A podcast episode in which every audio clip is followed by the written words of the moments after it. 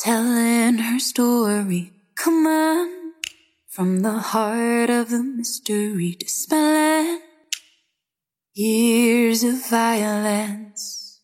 We are breaking the silence.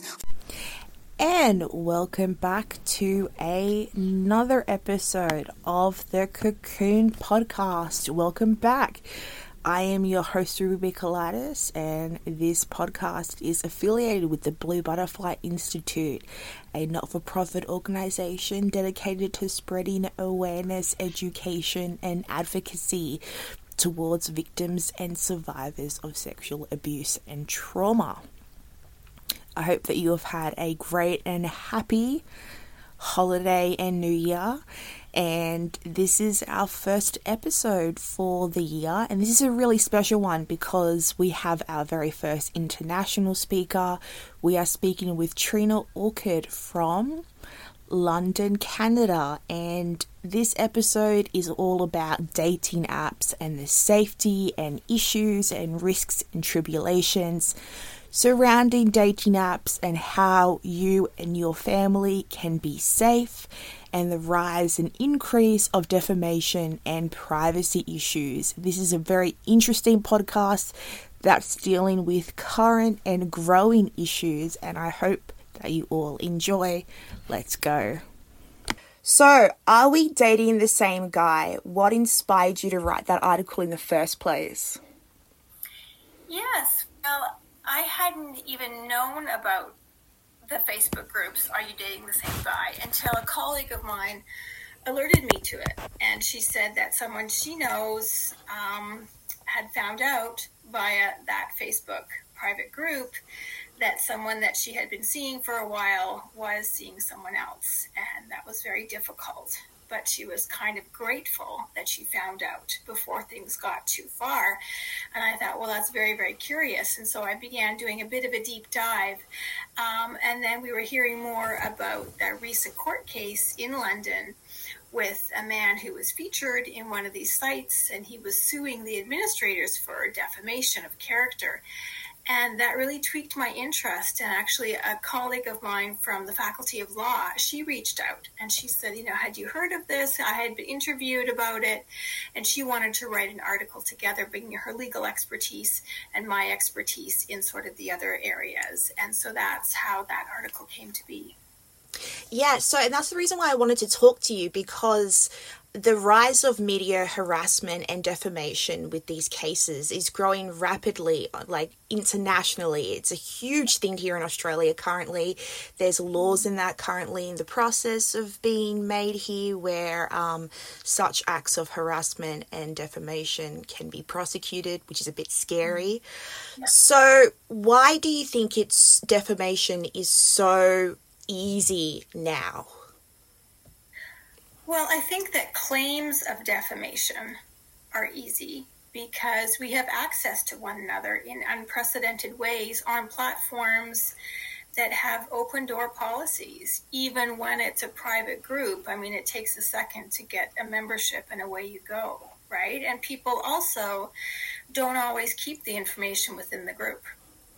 They sometimes definitely take it offline, right? And so there's always that blurring between well, what is real, but you know, digital versus virtual versus in person, uh, workplace stuff, you know, intimate relationships, secrets, you know, children, all these different facets can easily, within you know the swipe of a thumb, basically almost you know become front and center and transformed into news and shared with millions of people or even hundreds of people in ways that we just haven't seen it being done before. And it's also connected, though, as we say in the article, very much with people's fatigue with dating apps mm-hmm. and also frustration with one another in terms of how we communicate and how mean we are with each other. So some people, I think it's kind of, they're just wanting to, you know, have a therapeutic um, experience and they're frustrated. And so they're letting it out in these ways. Yeah. And I think that's actually such a beautiful, like, and a very, um, insightful way to talk about because you're right dating apps can be so fatiguing. And while they bring a lot of people you know joy and a connection it can also be quite dangerous for our protection and our safety particularly you know as females it's we're a lot more targeted. I know even in australia the you know the, the gender is quite um heavily divided. You know there's definitely a lot more cases of women being susceptible than men. So how how do we navigate these ways of trying to find connection while also looking after our safety and also the safety of our, you know, friends and family? Yeah, well, um, that is a question that could fill a few books, and I have certainly talked about it in my forthcoming memoir, Sticky Sexy Sad, Swipe Culture, and the Darker Side of Dating Apps. And that's one of the reasons why I wanted to write the book because I came into this landscape relatively, well, let's just say completely like a babe in the woods, yeah. digital woods. I still only have 15 apps on my phone, please. You know, I'm just, what? Uh, but it was like, this is what I have to do apparently. And so I, you know, and I was ready to try out intimacy as a sober person. Was it at that time, you know, six years ago, not super comfortable going to bars and stuff. So I'm like, okay, this is what I have.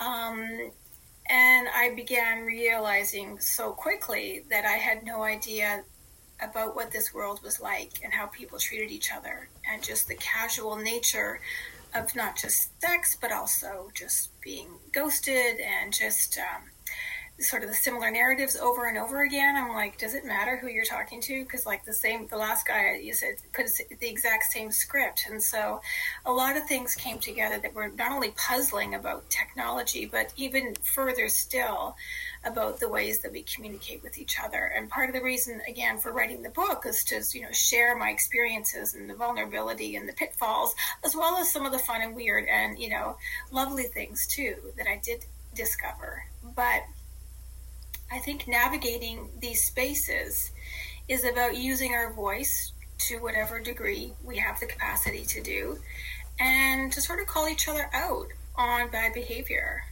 whether it means getting ghosted or not. It, you know that's not really the point but i mean i would call out a number of people I was looking looking at and talking with him like, geez, this is kind of boring what you're saying. Why don't you just let's just leave it to our imagination and see what happens when we actually meet in person?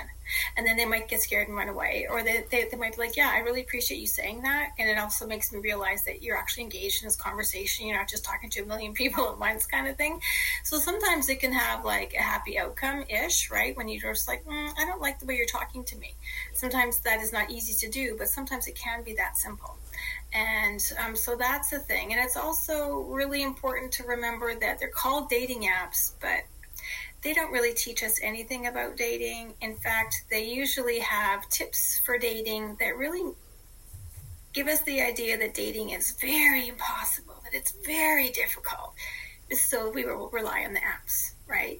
And so they kind of dumb us down in a very, very uh, tailored and, and targeted way in order to create more reliance on their platforms, which, as we know, are riddled with failure. And in fact, failure is essential to their design because if everything worked out well in the first couple weeks, we'd be off of those things, right? And so a lot of us know that, but just being reminded about, you know, the apps that we want to use, what we don't want to use, using our social media platforms to kind of call big companies out, you know, that's that's there's lots of us who are dissatisfied and you know sort of connecting with one another in that way is also a way to sort of keep your integrity while you're swiping and so and then obviously you know with the um with the groups that you were discussing like are we dating the same guy?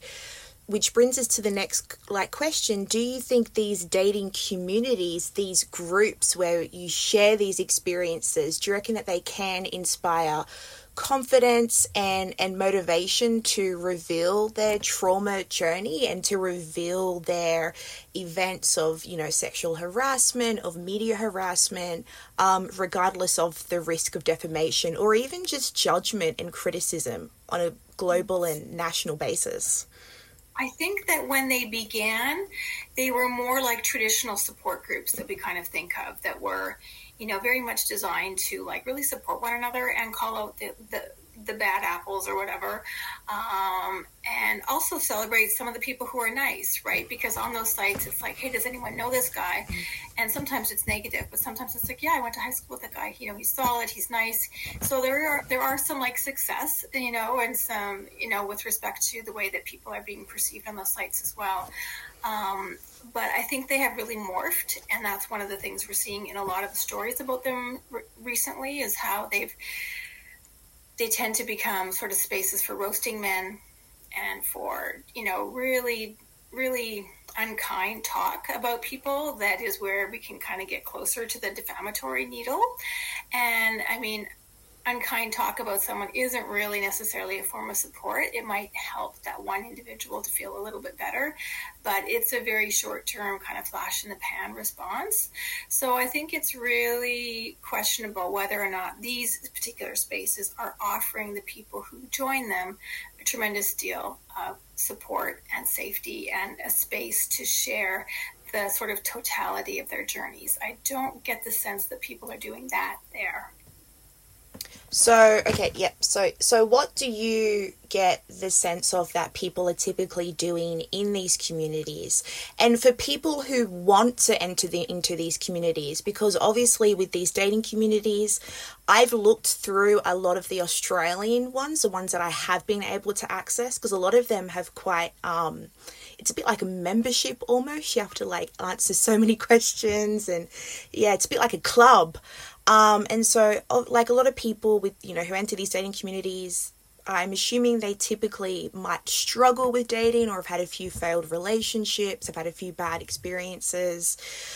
So, do you think that these communities can offer substantial support, emotional, and also offer media support for these risks that are concurrently happening and that are also growing?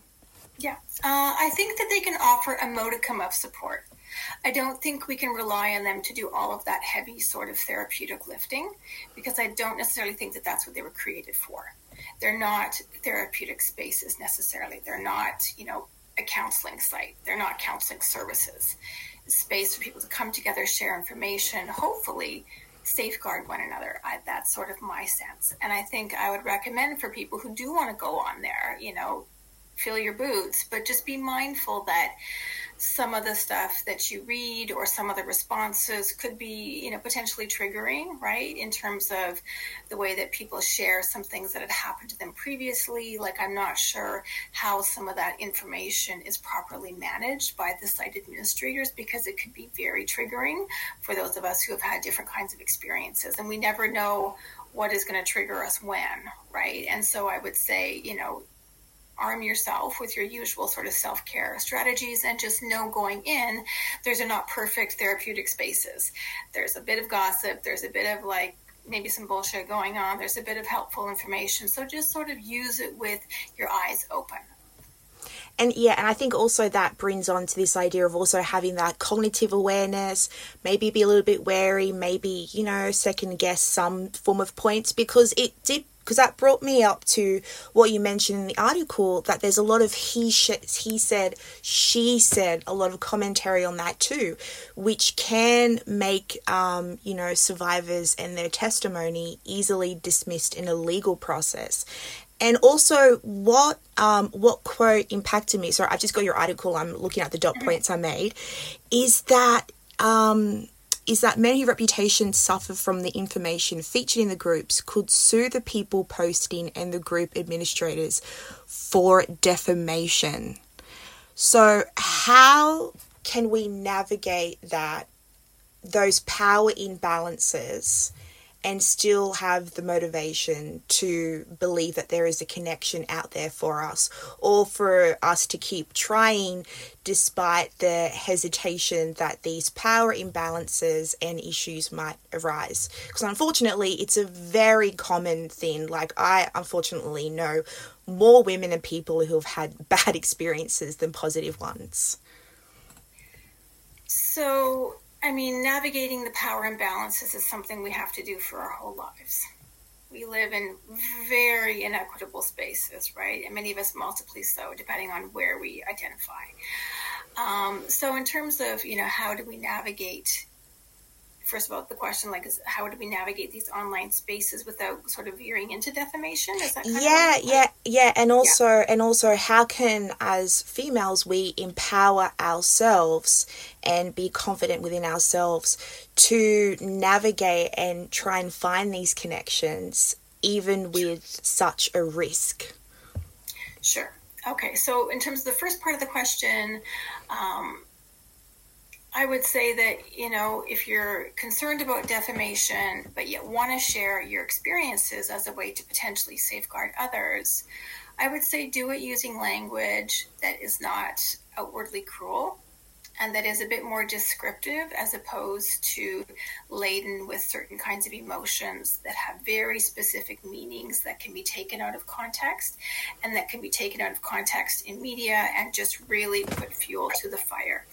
Um, so there's always a different way we can think about describing people. And it doesn't mean that you're not including what happened to you and the, detriment that it may have caused. I encountered this writing my own book, right? It's like how do I want to talk about these difficult things without letting people off the hook, but also not appearing to be like a raging bitch? Yeah, or spiteful or scorned. Right. And I think that's part of our challenge. We have an imperfect language called English. At least that's my dominant language, my only language. Um, and that's part of the challenge. Is we know our world is different. We know that things can be taken out of context in, in, in a snap we know that we have access to millions of people and they to us. And so some of the onus is on us in terms of how we want to describe things. Doesn't take away from what happened, but using language that is a bit perhaps less emotionally laden, but still describing what happened and the impact right? And so some of the terms might be a bit more general, but also but very powerful and can serve the purpose. Are you so able to? Sorry, are you able to provide an example of that for the listeners to um, understand? Yeah, well, in my book, um, one of the chapters I talk about a very scary situation that happened with an individual. And I make sure before describing that uh, scenario that you know this could be potentially upsetting to people who have had experiences of sexual assault. I wasn't sexually assaulted, but maybe I was. Like the line is very blurry. And so the way I chose to share that was to draw upon my sort of ethnographic training of like describing the room, describing my feelings, describing to the best of my ability his behavior. And so instead of saying, you know, I thought he was an asshole and he was like, this is what he was trying to do, I don't know where he was at. I was so triggered in this instance that all I could focus on primarily was how I was feeling and how I was going to get out of that space. And so that's kind of how I focused my description, right? I included some of the details, but did it in a way that still evoked sort of the general sense of fear as well as my mindset at the time in a way that I think could be helpful to other people who are in those experiences. And I was also not blaming myself, like, how did I get myself in this situation, but unpacking why was it more. Because the situation was one where saying no to this person felt potentially more dangerous than going along with it. And this is something that women and other people experience all the time.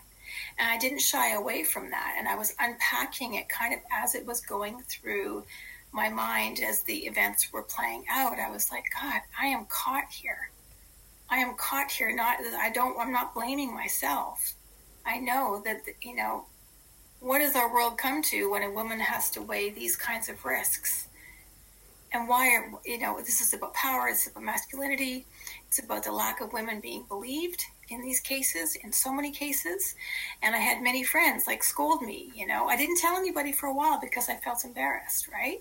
And I include all of that in the writing up of that particular scenario as a way to kind of round out not only kind of what led up to it, what happened, but also sort of the cognitive and emotional aftermath. So I don't paint him as a terrible, horrible monster. And in fact, when you do that, you take attention and power away from what is actually happening. Because when you look at the accuser or the perpetrator as a monster, that means that it's not really part of society. And in fact, it is completely a product of our inequitable society. And we have to look at it closer. And so that is an example, kind of an extended answer, apologies, right. of how of how I managed to include this really difficult, scary situation, and also bringing it to the social light. Like, what is what does this tell us about the way that gender and power work? And this is how it's playing out in the micro level in my life. I mean, that was a beautiful example. I mean, that was just so eloquently, um, you know, spoken and I completely understood what you meant by being descriptive. You know, being, I guess, yeah, like you said, quite straightforward and I guess in a way have that like in, like quite rational and impersonal in a way. Because as you said you know calling people asshole and being names and all of that can i definitely think work against you in the court system or as you said even just being believed. Um oh God, sorry, I've got so many points in the article. I'm so sorry. So many. Oh, yes, here we go. So, if someone wanted, if a person, most likely female, wanted to pursue legal charges, what evidence and what safety barriers can they create for themselves in order to have, I guess, a successful or an obtainable outcome when it comes to making these, um, you know, statements of, of sexual uh, harassment online? Right. Uh, I'll begin by saying I can't answer that question mm-hmm. accurately because I'm not a legal scholar. Mm-hmm. And I do not want to provide information that is in any way incorrect yep. or misleading. I think one of the most important things is to document as much as you can when it happens. Like screenshots? Like screenshots? Yes. I mean, I use that. Um, I talk about this in the book. Long story short, I was supposed to return to Europe after meeting someone on Tinder in, in Sicily, and things were kind of fell, fell apart and I needed to get the insurance. I wanted to get the insurance back on my, on my plane ticket. And I phoned the person at the 1 800 number and I was crying. I was very upset about what, what, what had happened. And he said the same thing. He's like, you need to provide, you know, evidence. And I said, do screenshots help in terms of, you know, promises made, promises broken, my exchanges with girlfriends trying to make sense? He's like, yeah. So in some senses, screenshots are the only ways that, that we have proof and any other text information that you have that you communicated with anyone else, details about you know, time of day, those kinds of things. You know, so I guess the, the, the documentation piece in whatever way sort of makes sense for the given situation, whether it's strictly online or whether it's online and in person. That's really important. But in terms of offering specific advice about legal case and what would make a successful case, I don't really feel qualified to answer that. And that's totally okay. Thank you for telling me that. I think what you mentioned about screenshots is enough. And obviously, I mean, you know, in Australia, we have like the Royal Safety Commission. I'm sure there's something similar to that in Canada, where you mm-hmm. can report um, events of sexual harassment online. Um, I don't know what it's like in Canada, but here it definitely needs to be improved because there is a rise of situations like revenge porn. And I also just recently discovered um, deepfakes with AI, and yes. that in Australia there's actually not uh, like a legal system that actually qualifies for that because it's so new. And what is actually surprising is that the people who are entering into dating apps are getting younger and younger. Like there yes. are, you know, people like teenagers, high school, you know, people who are just becoming adults entering into these apps. And for, um, you know, a lot of, you know, mothers with daughters or with, you know, girls and that that we feel close to that might be entering into these apps at a very young age. Like how can we help them help themselves in mm-hmm. ensuring that they are in fact having a connection and not entering into a very dangerous maybe even life-threatening situation as we have seen all too much here in the world yes no i think it's extremely important and in response, I'll draw upon an Australian digital wellness expert, Joanne Orlando. Oh, sure she's beautiful Yes. She's so beautiful. And uh, I quote her in my book, and she's doing a book blurb for me. I love her work. I love the way that she talks to parents. She's in schools. She's in so many different spaces where digital safety and wellness are important. And one of the key things that she talks about with respect to relationships between parents, kids, phones, tech, schools, even as well, is just is communication right? Is that, you know, people are open and find ways to discuss not just the concerns and the risks, but also some of the joyful things that they do on their phones. And sort of build in maybe check in times during the day, you know, to like, you know, if there's anything that happened online, if you want to have like an online kind of after school check in or something like that. But fundamentally, um, knowing what your kids do with phones um, is really, it really, a lot of it boils down to the nature of the communication that you have with them, as well as getting a sense of what kind of programs are available at school, because it's should be spoken about in as many social spaces as possible, right? And because we know that lots of the peer system and socialization and connections to people who have no no they're not they could even be not even local but anywhere in the world um, sometimes those things happen behind closed doors in bedrooms at night um, with their friends in secret. And so finding ways to ensure that communication is open and that as many places that your children are spending time in that they too have that flagged as a priority and an interesting, creative, trauma informed, inclusive.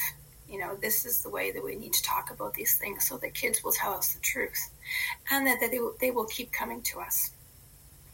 Yeah, exactly. And I think and I think that again that's such an enriching response in being able to like educate these people so that they're able to kind of help themselves and do you you know, do you think these questions like, you know, please if you're going out, send your location to a friend, at least tell me where you're going, you know, maybe send a, a screenshot of this person's number plate, blah blah blah. Do you reckon those actually do help in ensuring the safety of people on those apps?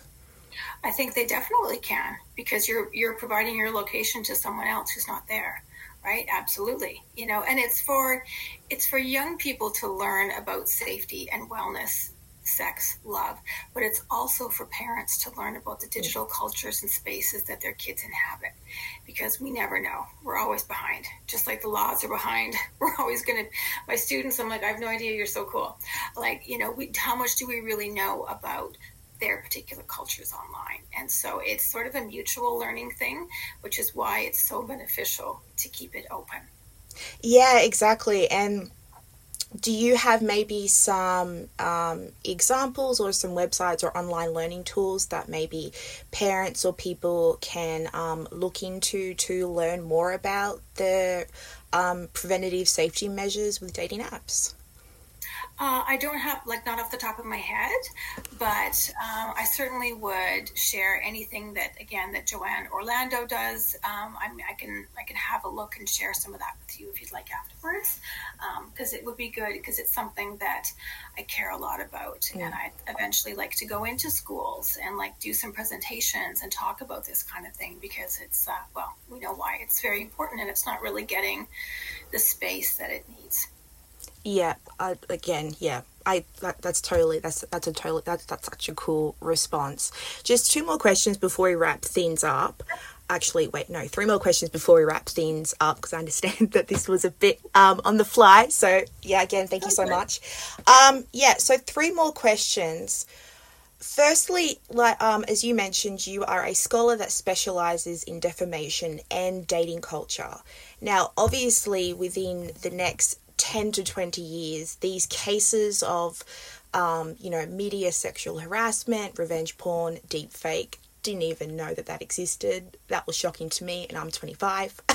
I'm young. Terrifying. Yeah, exactly. And, um, you know, the fact that these are going to grow so quickly, what do you foresee the dating culture might end up like being in the next 10 to 20 years and how will they create more i guess risks or issues around safety well i'm not entirely sure that the risks will be well, I guess they could grow in terms of like ever more spaces to proliferate.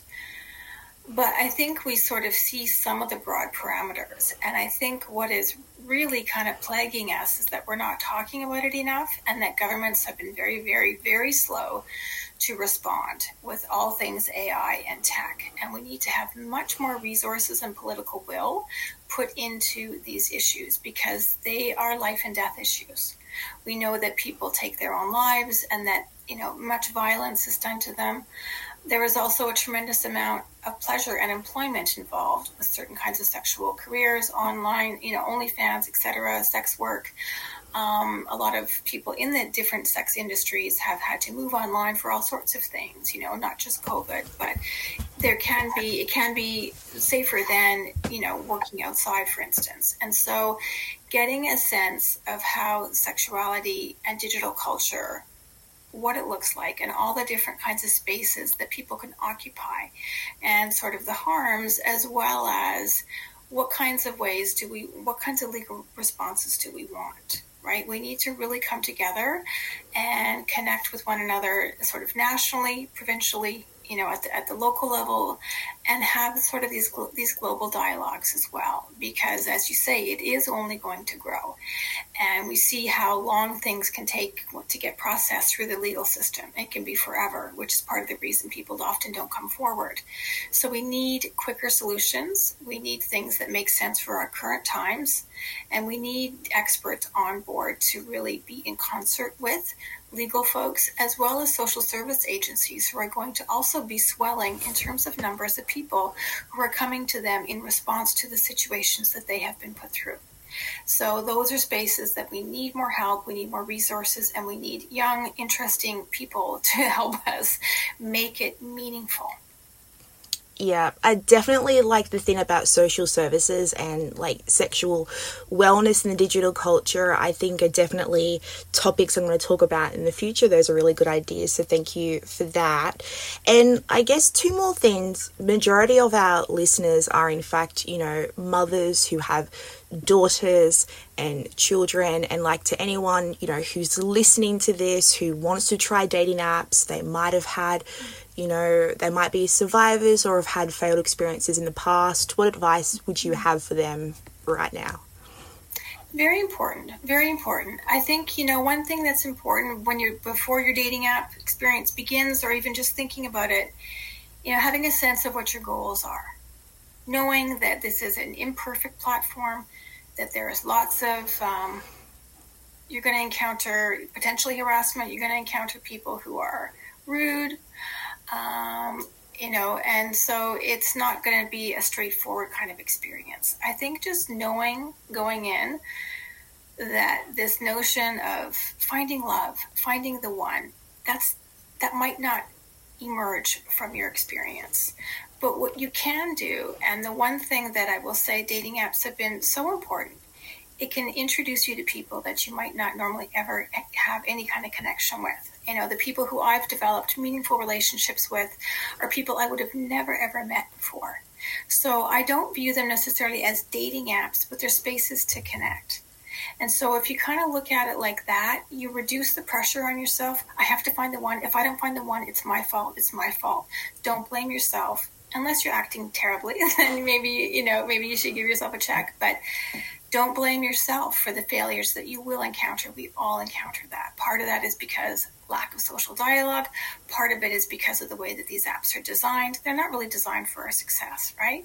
So knowing that, going in, thinking about if I let's, you know, maybe make the goal connection instead of love, finding the one, that will make it the stakes are still there, they're important, but it'll reduce the likelihood of you blaming yourself and also of you getting completely defeated and frustrated right away. If you're in it for the long game, you know, maybe go on for a couple days, take a little break. You know, find ways to pace yourself so that because they are very easily addictive. And I talked I, talk about that in the book.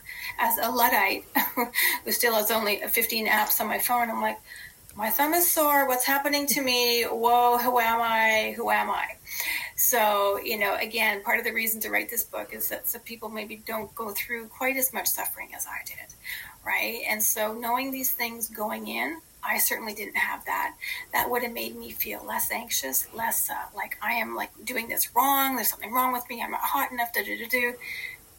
So take a step back and sort of consider the different landscapes, the different people that you're going to meet, and maybe view it as more of a connecting space. Pace yourself.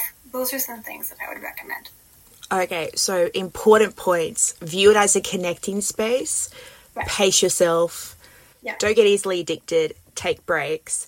And as a personal scholar yourself, like with your personal opinion and your experiences with dating apps, are there any dating apps that you would highly rate more than others in terms of safety? Because in Australia, Tinder is the number one nightmare. People always talk about the dangers of Tinder, and yet, mm-hmm. you know, people kind of tend to think that Bumble and Hinge are more of a safe space. Um, yeah. Would you correlate with that, or are there any other dating apps that you think are a lot better with safety measures? I haven't tried that many dating apps, frankly, because I'm in kind of a smaller city, and so mm-hmm. I typically used Tinder because there were more people. Yeah. But I do think that there are safety issues with that. I think that Hinge and Bumble, like very similar to the Australian kind of like themes, I think that those are the ones that people sometimes feel a bit more comfortable on. However, I will say that I've encountered a lot of misogyny on Bumble. um, and when I was using Hinge, there was only like literally 20 people in the city, it seemed, using Hinge because I was always connecting with like Americans in the military. and I'm like, no. Uh, so I yeah, so I've only used a few different ones, but you know what what you said about perhaps Hinge and Bumble being a little bit more user friendly and also more active in the space of safety. At least that's we hear it more um, than Tinder. So I would concur with that. Yeah, exactly, and it's actually quite. Um, insightful how you mentioned Bumble and misogyny because I've also like I've I've been on Bumble haven't had any good experiences. I've also had friends my age who have been on Bumble, and you're right with misogyny because with Bumble, it's the idea that the women are the ones that reaching out first. It seems that gives a platform for, I guess, the men on there to be a lot more low effort, a lot more, yeah. um, I guess, like narcissistic or just straight up more mean because it's like yeah. you messaged me, so therefore yeah. it's on you.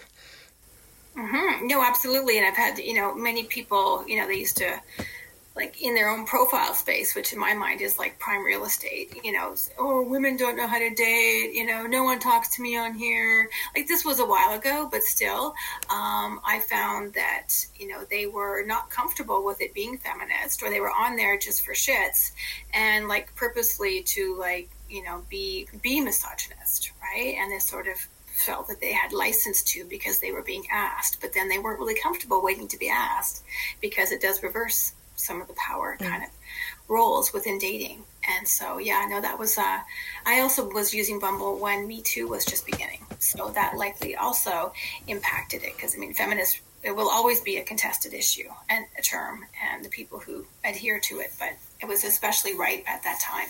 Yep yeah, I totally understand that. Yeah, it's amazing that like what more issues these dating apps can bring up. But final question, would you like to plug and promote your memoir that's coming out? I would most certainly like to plug and promote my memoir that's coming out. Thank you for asking. that's all right. yeah, so the book is called Sticky Sexy Sad Swipe Culture and the mm-hmm. Darker Side of Dating Apps. And it's published with the University of Toronto Press. It's out in April, the end of April, and there will be an audio version. I'm going to start recording that in the next few weeks. You can pre-order it now on the University of Toronto website, Amazon, etc., wherever you buy your books. And it's going to be about 225 pages, so easily digestible ish. Five main chapters. Uh, it's really exciting. It's the first time that an anthropologist has explored these issues through the dual lens of a sexuality scholar as well as a vulnerable woman looking and trying to learn about digital sexuality and romance. Oh, beautiful. I think that's a beautiful way to end our episode. So thank you so much, Treena. Thank you for your time. Yes. And I hope you had a great time. Let your voices be heard. There is healing in your words. Let your voices be heard. There is healing, there is healing. Let your voices be heard. There is healing in your words. Let your voices be heard. There is healing, there is healing.